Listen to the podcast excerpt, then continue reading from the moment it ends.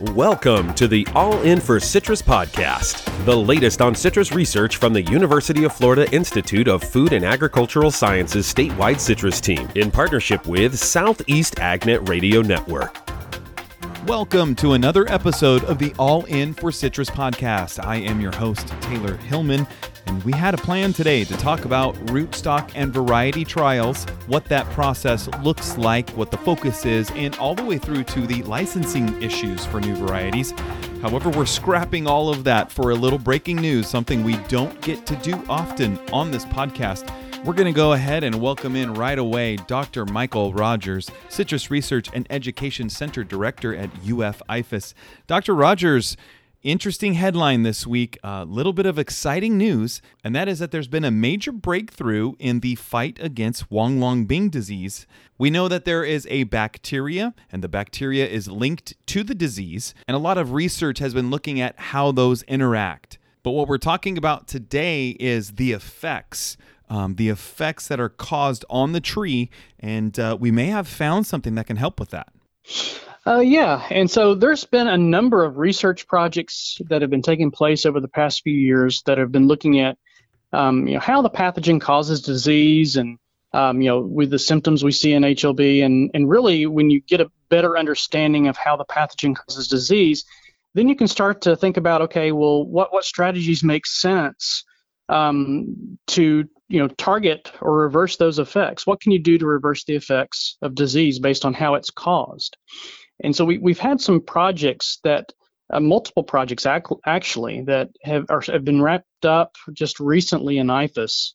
And, and that's the reason we've heard about this headline because um, just recently I was down talking with a small group of growers in, in Highlands County and, and I mentioned some of the new information that was coming out. Um, and collectively, um, the results that we're seeing, it's pointing to something that we can, we feel that we really strongly, we can probably start promoting this to growers now because we think the, the tools that we've identified can provide some pretty significant benefits in the short term for Florida citrus growers.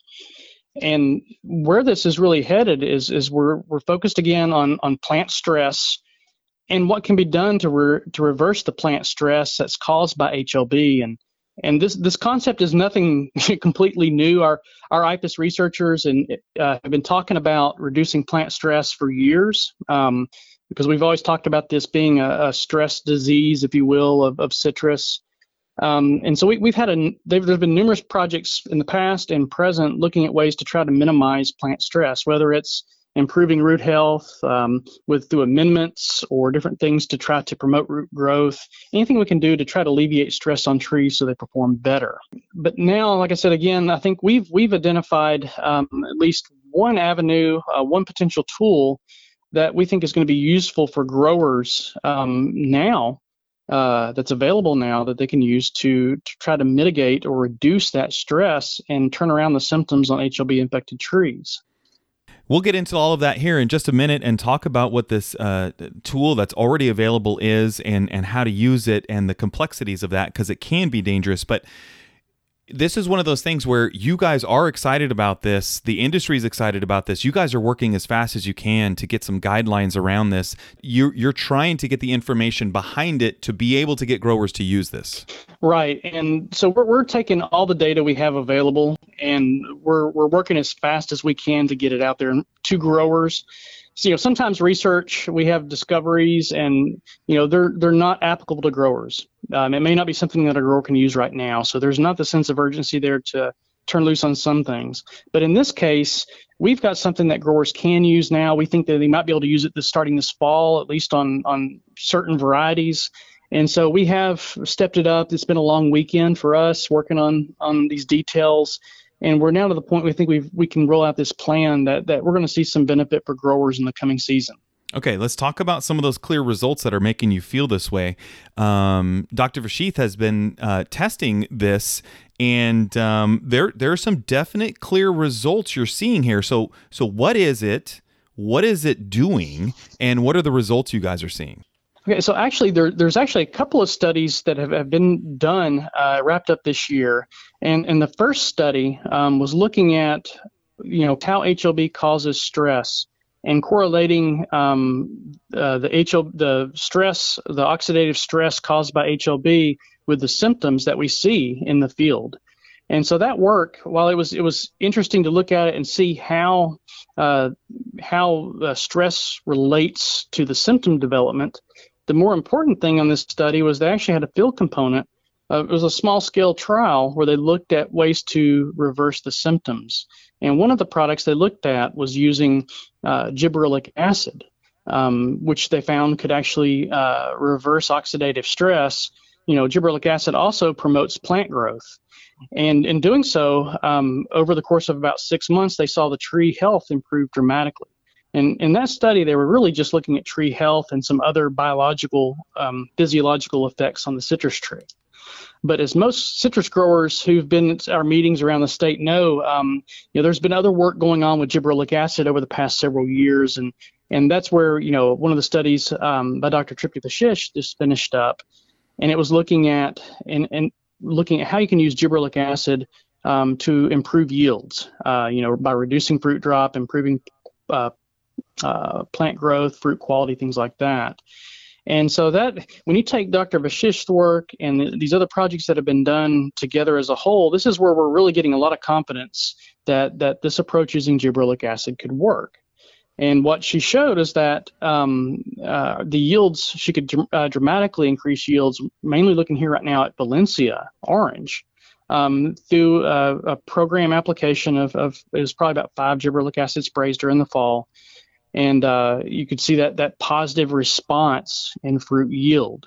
So we are looking at specifically Valencia oranges. That's what you guys have been able to test it on. So you're going to roll this out first with guidance on Valencia oranges. Um, what kind of results did she see? Was there any um, data or metrics or dollar value you could put behind that? Uh, yes, and I think that's that's really the bottom line in, in, for me when I look at what's happening here in Florida um, with growers, you know, just struggling to you know stay afloat, uh, keep profitable, or stay in business. You know, the bottom line for the grower is the dollar. And here in this case, this is what really sold us, and I think that's important for growers to to hear this and think about using gibberellic acid sprays, at least in Valencia orange right now. Um, in her over over the course of, of several years, when they did the they wrapped up the study, they're doing the economic analysis. Um, the average increase in profit per acre um, for the gibberellic acid treatments on the Valencia was a, around a thousand dollars per acre. Wow. So when you think about that, here we've got growers losing money, and we're able to, with a fairly cheap application. I mean, really the co- the product cost is somewhere around ten bucks an acre um, you're able to increase the profit on, on Valencia about a $1,000 per acre, which is something that I think is really needed by our industry right now. Um, so it's not something, it's not curing the bacteria, you know, killing the bacteria. It's not preventing, you know, problems down the road. It, it's just mitigating these symptoms so the trees can grow healthy, produce healthy fruit. And um, I think that's really significant. I think that's something growers are going to be interested in and want to take a look at. And again, you guys are only recommending this for Valencia oranges right now, but I think logically we would assume that this would probably work on other citrus, but that needs to be tested. Right, and so so right now um, the the program we're going to be discussing more in detail with growers has to do with Valencia orange. They're especially since right now we're in September, and they can probably uh, they'll probably they may see some benefit even this coming you know the fruit harvest in 2022, but definitely 2023 if they start some uh, gib acid sprays now on their Valencia crop. Um, now, their Hamlin's a little different story, um, and uh, you know, Dr. Vashisth will be talking to folks more about what can or may not be viable for uh, Hamlin's at this point in the season, since we're really close to harvest. But but again, the main focus right now is is on Valencia, and you know, when we think about how these recommendations are going to come together for using these products, I'm, I'm probably oversimplifying this too much, but the way I think of it, there's probably going to be three different approaches. You're going to have a, a, a program approach, uh, timing for um, your late season fruit, you know, like Valencias. You'll have a different schedule of, of the sprays for early season fruit like Hamlin. And fresh fruit, um, that's going to be completely different, I think, because, for example, right now you go out and apply gib acid this time of year um, on your fresh fruit that's right before harvest. So that, that could have that negative impact on, on color break and degreening. So uh, that's something you want to avoid. So it, it really depends on you know the, the, timing and how you use these sprays is really important because it can cause problems. Um, like we said with fresh fruit, um, but another consideration is, um, for example, if, if, we're talking about Valencia this time of the year and you started applying gibberellic acid now on a monthly schedule, um, you'd want to make sure, you know, for, for Valencia and other crops that you you in that uh, probably very early January because you want to make sure that you've you've cut that off before we hit the flowering period because if, if you get too close to flowering period you can actually uh, affect flowering and fruit set in the coming crop. So there's a, that's another negative. So there's a lot of things a lot of nuances things you have to consider um, when you're using gib acid sprays. And so that's why you know we're being really cautious as we roll stuff out because um, just to say hey gibberellic acid is going to you know really increase your yields without the instructions on how best to use that could really cause a lot of damage. Yeah. So that's what we're trying to be cautious as we roll this out and step this out a little bit at a time and, and make sure that we're giving growers the right information so they can they can use this effectively and, and see the benefits. So let's talk a little bit more about gibberellic acid. Is that is it something that is commonly used in the industry already, or uh, when is this used usually by citrus growers? Yeah, so it, it is used by growers. I mean, some people use it, some people don't. It's a plant growth regulator, so it may be used to help with fruit set or um, you know bloom induction or delay. I mean, it can do a number of things because um, it does have effects on plant growth. So people will use it for different things. The good news about it, I mean, the product's been around for a long time and so it's it's a product that there's it's actually off patent. So there's a lot of companies that have uh, gibberellic acid products. So there's a number of them to choose from. They're not terribly expensive compared to you know when we talk about pesticides, we have a new pesticide out that's going to you know affect rust mite or psyllid or something like that, and they're usually really pricey. Um, this the products like for example the one that that was being used in the studies here um, uh, you know, it, it, was it was coming in somewhere around a dollar an ounce, and they were, I believe, they were using a 10 ounce per acre application along with a penetrating surfactant. So you know, the costs are pretty cheap, and um, we'll be getting more into the details in the grower meetings about you know rates and timing, and you know that that's beyond that's beyond my wheelhouse as an entomologist. Uh, but but growers will be hearing more about you know how best to use and apply those and the rates they need to to be familiar with. Yeah, and that's that's why you guys need to put some guidelines behind it because as you mentioned already there are some potential negative effects here and, and growers are not advised to just go out and start spraying gibberellic acid. Uh, they really need to to look at the guidelines that you guys are putting out and and Tripti is doing something on this coming up where it'll have some of that information uh, yeah, so since the, the meeting where we first discussed this in Highlands County, we've been working to uh, try to shore up our recommendations, make sure that we're comfortable with putting this out. And as I said earlier, you know, we're right now we're focused on mainly processing oranges, especially Valencia. Um, we've set up uh, a Zoom meeting uh, for Tuesday, September the 21st, and this will be from 10:30 till noon. And um, you know, for most of the growers, the Florida citrus growers have probably uh, just recently received uh, notification about that. We've been blasting that out through all the, the grower associations, um, through our citrus agents and other folks. And um, and growers can go online and register for the event. And um, it'll again, it'll be about an hour and a half. And and really think about this as being an, a seminar, a how-to seminar. Um, we're not going to go into a lot of detail on the how it works or why it works, the science. We're really wanting to just roll out primarily, you know, how do you take these products and use them properly based on the crop that you have, you know, especially here Valencia. And we want to make sure that we tell the folks not only what, how you can do it, but it's just as important what not to do.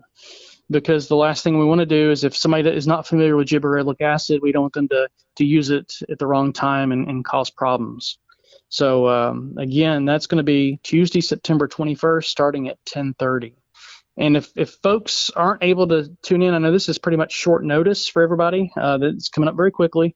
Um, we're going to try and record the session, and we will uh, post it on our website uh, as soon as we can afterwards. So po- folks who weren't able to tune in can go and see that, or they can review it if they want to uh, maybe miss something or refresh their memory that website. It's the the UF statewide citrus research website.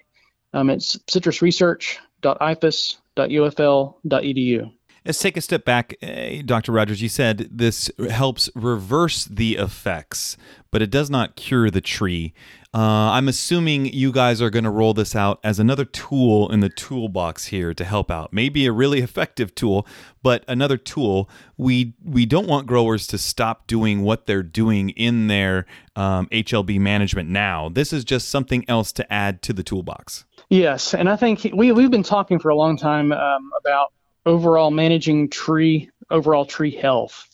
And there's a lot of things that growers are doing right now. They've they've really tweaked their programs through observation and trial and error, and and we've we've provided some information on you know in IFAS on our research that's been they've been able to use.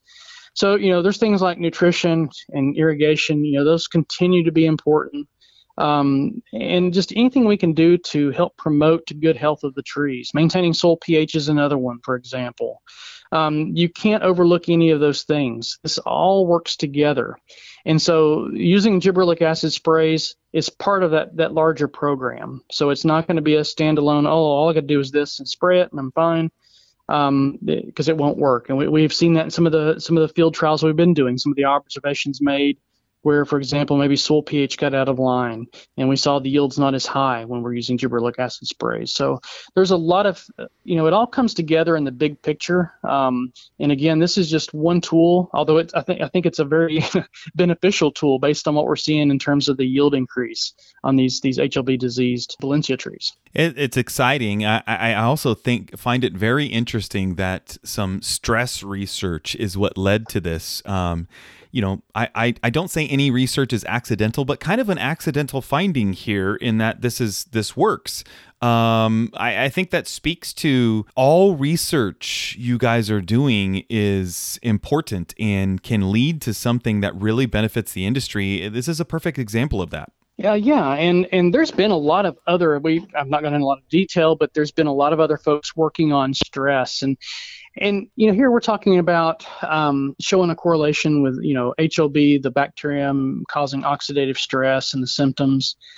And and there are other things out there that cause oxidative stress. It's not just HLB. I mean, you can think of things like drought stress. I mean, that causes oxidative stress to the plant. It's a defense response.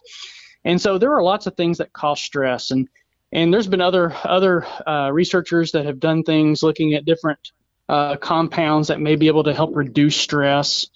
And there's a lot of things out there that folks are going to continue to look at and come up with new ideas, new new products, new tools, new approaches to managing stress. Um, and you know, this is one pathway or, or one one mechanism that we see that HLB is causing, you know, uh, decline in tree health, and and you know there may there may be other mechanisms out there that we're going to learn more about, uh, because one thing we have learned about HLB is it's an extremely complicated disease, and I don't think there's just going to be one one avenue, one direction that's going to solve all of our problems. I think we're going to continue to see different ways um, that HLB affects the trees come out as more research is done. And we'll continue to take that information and work it into our programs. So, uh, and we, our, our programs will continue to evolve with our knowledge. And so I think that's going to be something down the road that we'll continue to fine tune things that will be of value to the grower. Some things maybe, you know, aren't cost effective and we may not have to, we may not go that route. But, you know, in the case of this work with gibberellic acid, um, the cost benefit, it's a tremendous benefit for such a small cost. So that, that's what really gets us excited about this. Dr. Michael Rogers bringing good news. We're going to have you skip the Citrus Expo more often if you can come with uh, some information like this afterwards. well, I hope I don't have to miss any more meetings anytime soon. Again, uh, Center Director for uh, Citrus Research and Education Center, Dr. Michael Rogers. Exciting news. People can check out the Zoom. They can go to the website to see this information. Dr. Rogers, I really appreciate it. All right. Thank you, Taylor. Thanks for listening to this month's All In for Citrus podcast from the University of Florida Institute of Food and Agricultural Sciences statewide citrus team in partnership with Southeast AgNet Radio Network.